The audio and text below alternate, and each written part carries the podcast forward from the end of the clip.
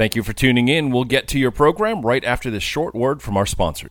Do you wake up feeling like your best days have passed you by? Omega 3s are essential to the health of your body and cells. Scientists say an imbalance in the omega 3 6 ratio is a major cause of many illnesses. You need testing to know how healthy your cells are. Without testing, you're only guessing. Test yourself at home and start feeling better today. Find out how by calling Rick Kroll at 305 933 4219. Greetings and welcome to the Home Business Success Show. I'm your host, Hank Eder, also known as Hank the PR Guy. Folks who run home businesses have some great advantages over folks who run brick and mortar, but they also face some unique challenges. So each week on the Home Business Success Show, as we speak to home business entrepreneurs, we'll find some of their do's and don'ts, their best practices, and even things that they wish they hadn't done because they turned into great money wasters or big time sucks.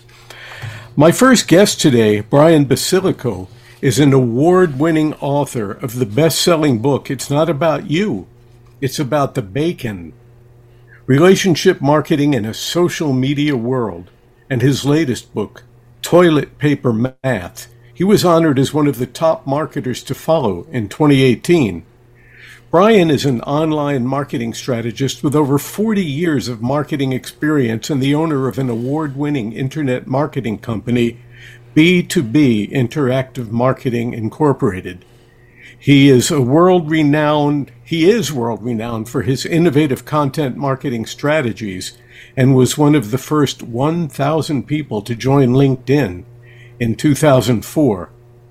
Brian is, Brian is a speaker, syndicated blogger, podcaster, and a sought after guest expert featured in Entrepreneur and Inc. magazines. That's INC, as in incorporated, not INK. We're not talking about tattoos here today. With over 750 episodes, his show, The Bacon Podcast, is ranked as one of the top 100 marketing podcasts on iTunes and was also recognized by Inc. magazine as one of their top 35 business podcasts. I want to point out before we begin that I'm having some morning coffee in my Bacon Podcast cup because I was once on the Bacon Podcast show. Welcome to the show, Brian. Hey, Hank, thanks for having me, man. And thanks for uh, sharing that mug of Joe. oh, you're welcome. You're welcome. Oh, if you would, please tell us a little bit about what you do. Sure. Well, my business is based in uh, Raleigh, North Carolina, actually, Youngsville. And the cool thing about what I do is I do work from home. And uh, I decided to move because the weather's better here and I can do my work from Raleigh to Bali, so it doesn't matter. And I work with mid-sized companies, usually in the 10 to 100 million dollar range, and we actually do content marketing and relationship marketing for their sales teams. So the principles that I use for them are applicable to anybody. You can do them yourself, but the key thing is is that these bigger companies don't have the time to do it themselves. And so we kind of fill in as a fractional CMO for all practical purposes. Right. So you take care of the logistics and mm-hmm. some of what otherwise might be headaches for some of these people in the big companies because they're not holding a uh, an in-house department to take care right. of all that. Yeah. Yeah, because there's so many different pieces when you when you get down to online marketing. I mean, it's not just having a Facebook presence. It's not just having a blog. It's not just um, you know posting or, or email. It's it's usually a combination of all of the above that has to be set up and then looked at and tested so that it matches their audience's expectations expectations and so it, it's a you know it's a process it's a system and it, it, bottom line is it just works right on a smaller scale people who mm-hmm. run home businesses often have issues with the fact that Correct. they don't have they don't have in-house departments they don't have people to run these things so right. especially in the beginning uh, home business entrepreneurs and marketers are trying to do everything themselves, and they do need to farm out some things. They they need to outsource. Right. Well, and I always tell people that you know what you really need to focus on is what is your zone of genius, right? You, as a PR person, are an excellent writer. Um, I, you know, I don't know enough about your skill set to say, are you a great content poster? Are you a great designer? You know, are you a great website person? The key thing that you want to do is focus on what you do well that you can do quickly, and then find people to come in and augment the places where you're not so strong. Then you can focus on the things which are most important, which is talking to clients and making money. And what happens with a lot of solopreneurs, entrepreneurs is they're so busy trying to save money that they spend a ton of time doing all the other pieces and trying to learn oh, what's the hottest thing. Should I be on TikTok? Should I be on LinkedIn? Should I be on MySpace? Mm, no. Um, you know, where should they be and how should they promote? And one of the other things that's um, slightly different between consumer marketing and B2B marketing, which is, you know, what I focus on, is consumer marketing is a lot more about trying to get, you know, the broadest range of people to pay attention to what you do. And a lot of times consumers will buy something, you know, like we all go to the grocery store and we buy toilet paper, right? Hence toilet paper math. Um, you may buy Scott's this week, and you may buy Northern the next week, and Charmin the next week, you know, depending on what's on sale.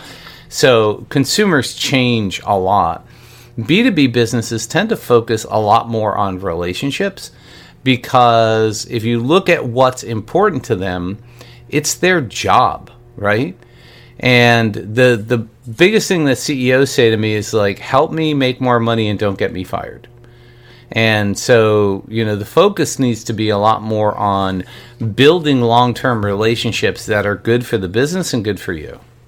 So, the key thing that you want to do is focus on you know the the relationship building side which is really where your focus should be and then use the other tools to help build those relationships or nurture those relationships right i think for those who are listening who may not uh, be familiar familiar with the terms b2b and b2c mm-hmm. b2b is business to business mm-hmm. and b2c is business to consumer like you say right.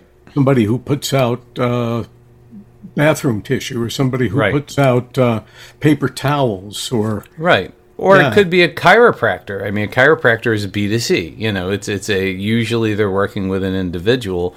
Where B two B, you're working with a company that does something that serves another business, right? So it would be a supplier. We, you know, we're living in a subdivision, and an example of a B two B business is the guy that just delivered, you know, 15 pallets of grass you know, sod behind our house. That's a B2B business. They're serving the builder, you know, the builder is serving the consumer.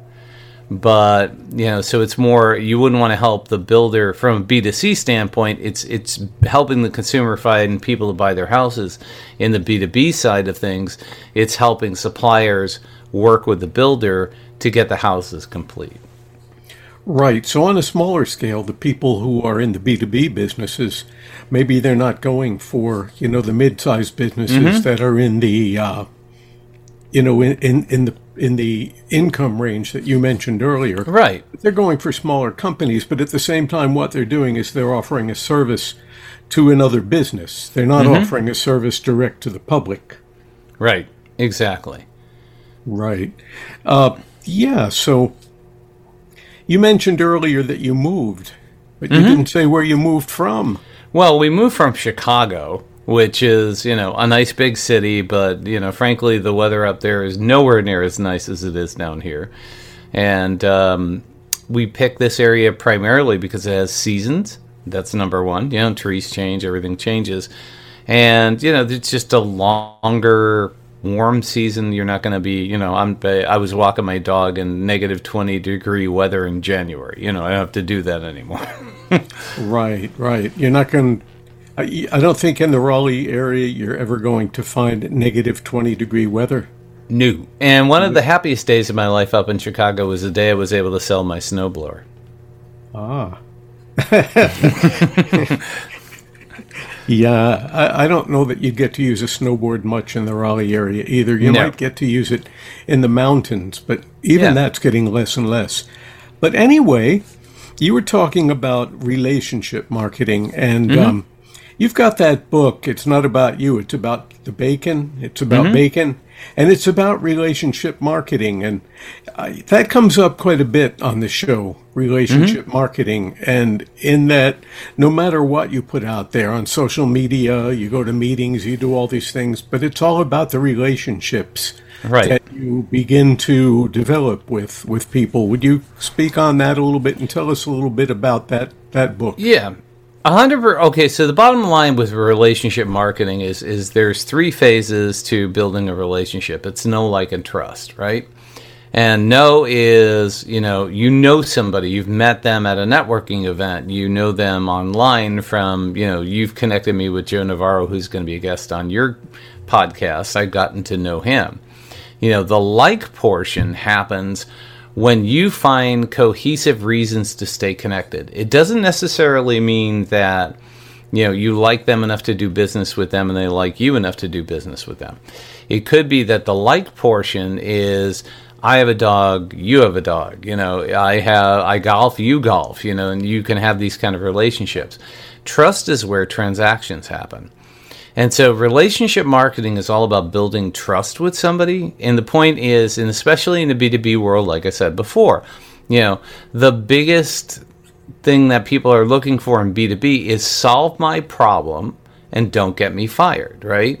So in order for in the B2B space, you know, if well, let's put it this way: if somebody buys the wrong toilet paper, which just happened to me, I brought it home. My wife says, "No, no, no," you know, I want Charmin today.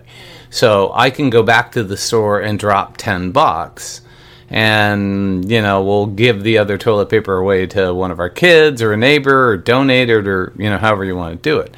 It's not a big expense. In the b2b world it's it's a lot more affecting the bottom line. So if somebody comes in and spends you know a thousand ten thousand a hundred thousand dollars with you that's a much harder pill to swallow if things go wrong so it takes longer to get a company to trust you enough to say that you can deliver, that you deliver quality, that you're going to be there in three years, you know, that you're not just kind of a fly by night comes in, takes their money, does something, and leaves. You know, a relationship is something that takes time.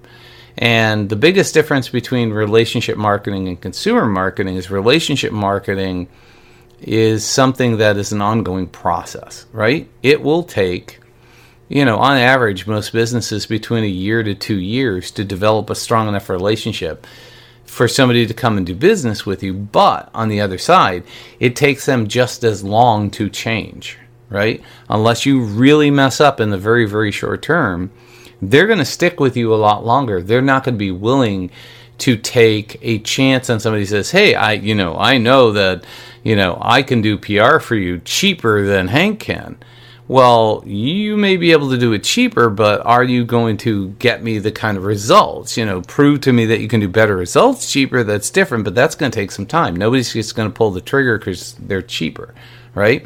Because if they're cheaper and they start putting stuff out there and it hurts the company's reputation, or it does absolutely nothing to show a profit or an ROI return on investment, then, you know, there's going to be a big issue where consumer side of things, like I said, you buy something, you can return it, you know, and just call it a day. Um, so, relationship marketing is about building long term, solid relationships with other businesses who will either refer you to somebody else or actually do business with you.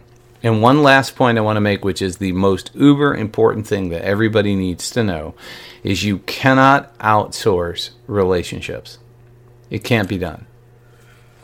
That's something that nobody ever talks about or thinks about, but yeah, it's simple and yet it's deep. You definitely cannot outsource relationships. And once you develop that trust, you have to hold on to that trust. Right. And if you lose that trust, it's not coming back. No. You know, it's funny you should mention that. I can get it cheaper. I had a client about two years ago.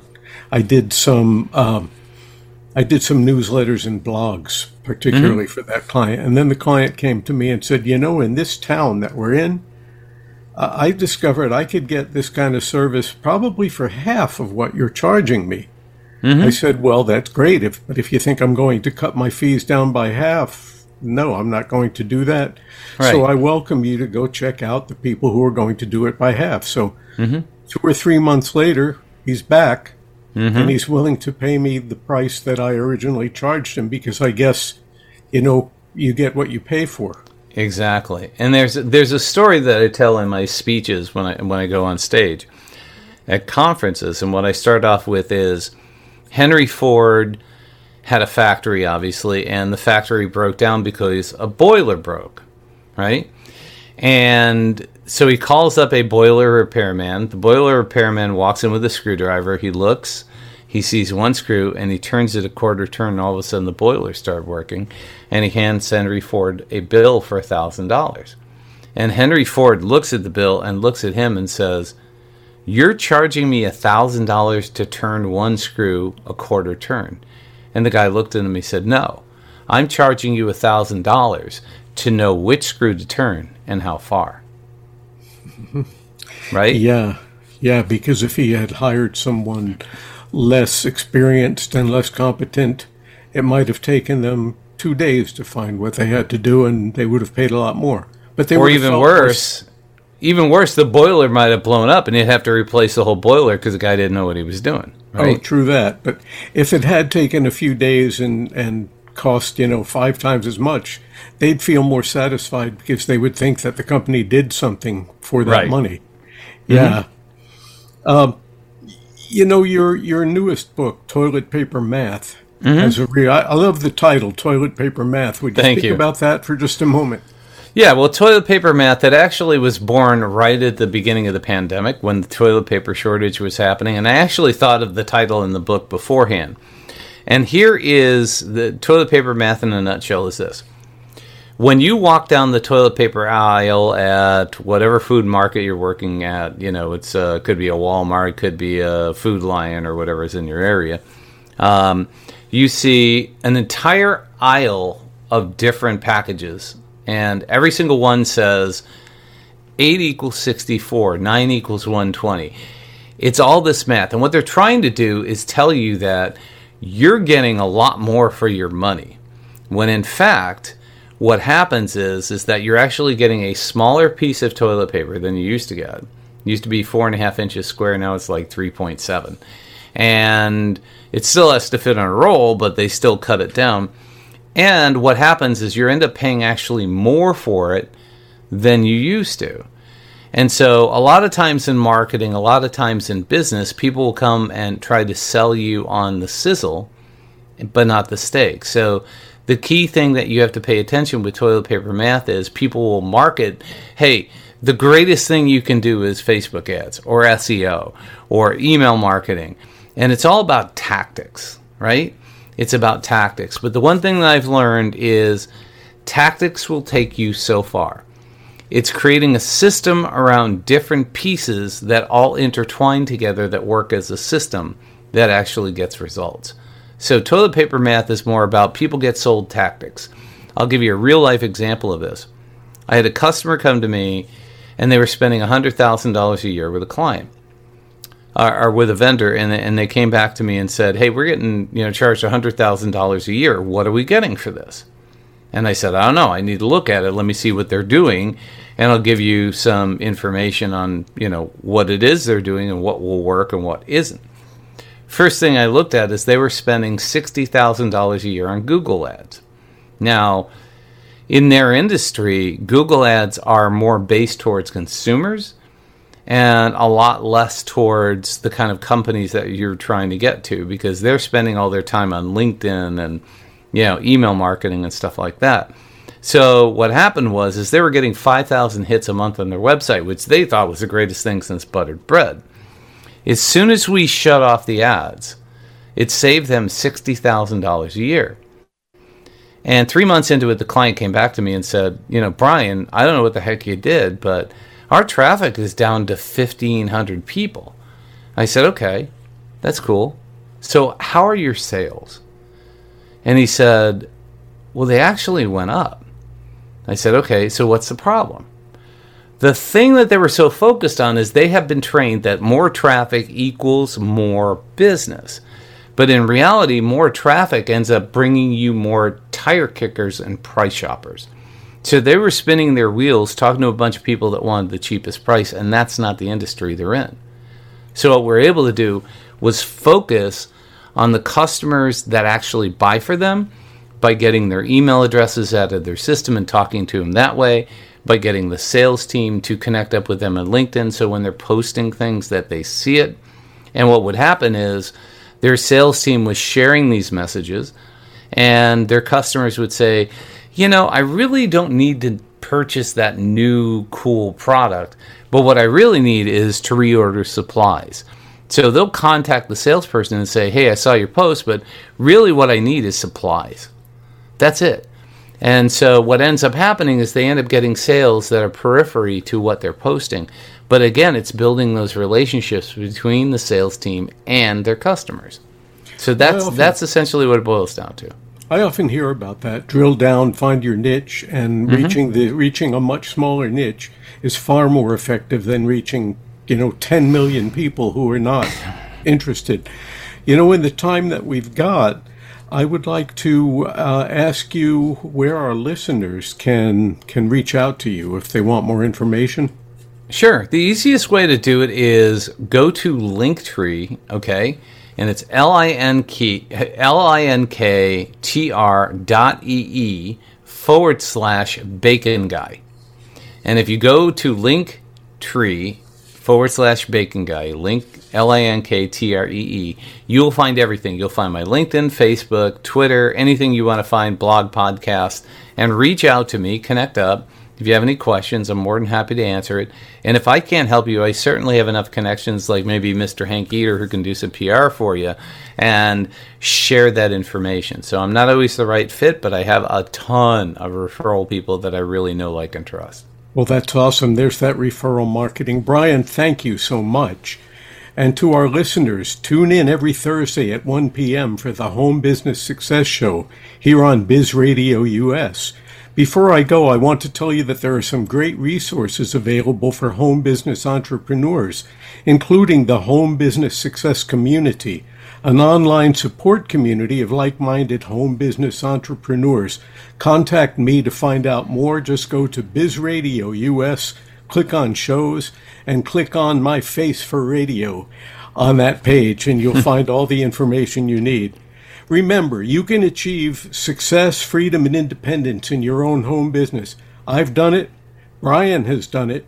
You can do it too. See you next week. This is Hank Eater wishing all of you a fabulous day of home business success. Thank you for listening. If you liked what you just heard, be sure to subscribe to the podcast and be sure to visit bizradio.us to find hundreds of other engaging conversations, local events, and more.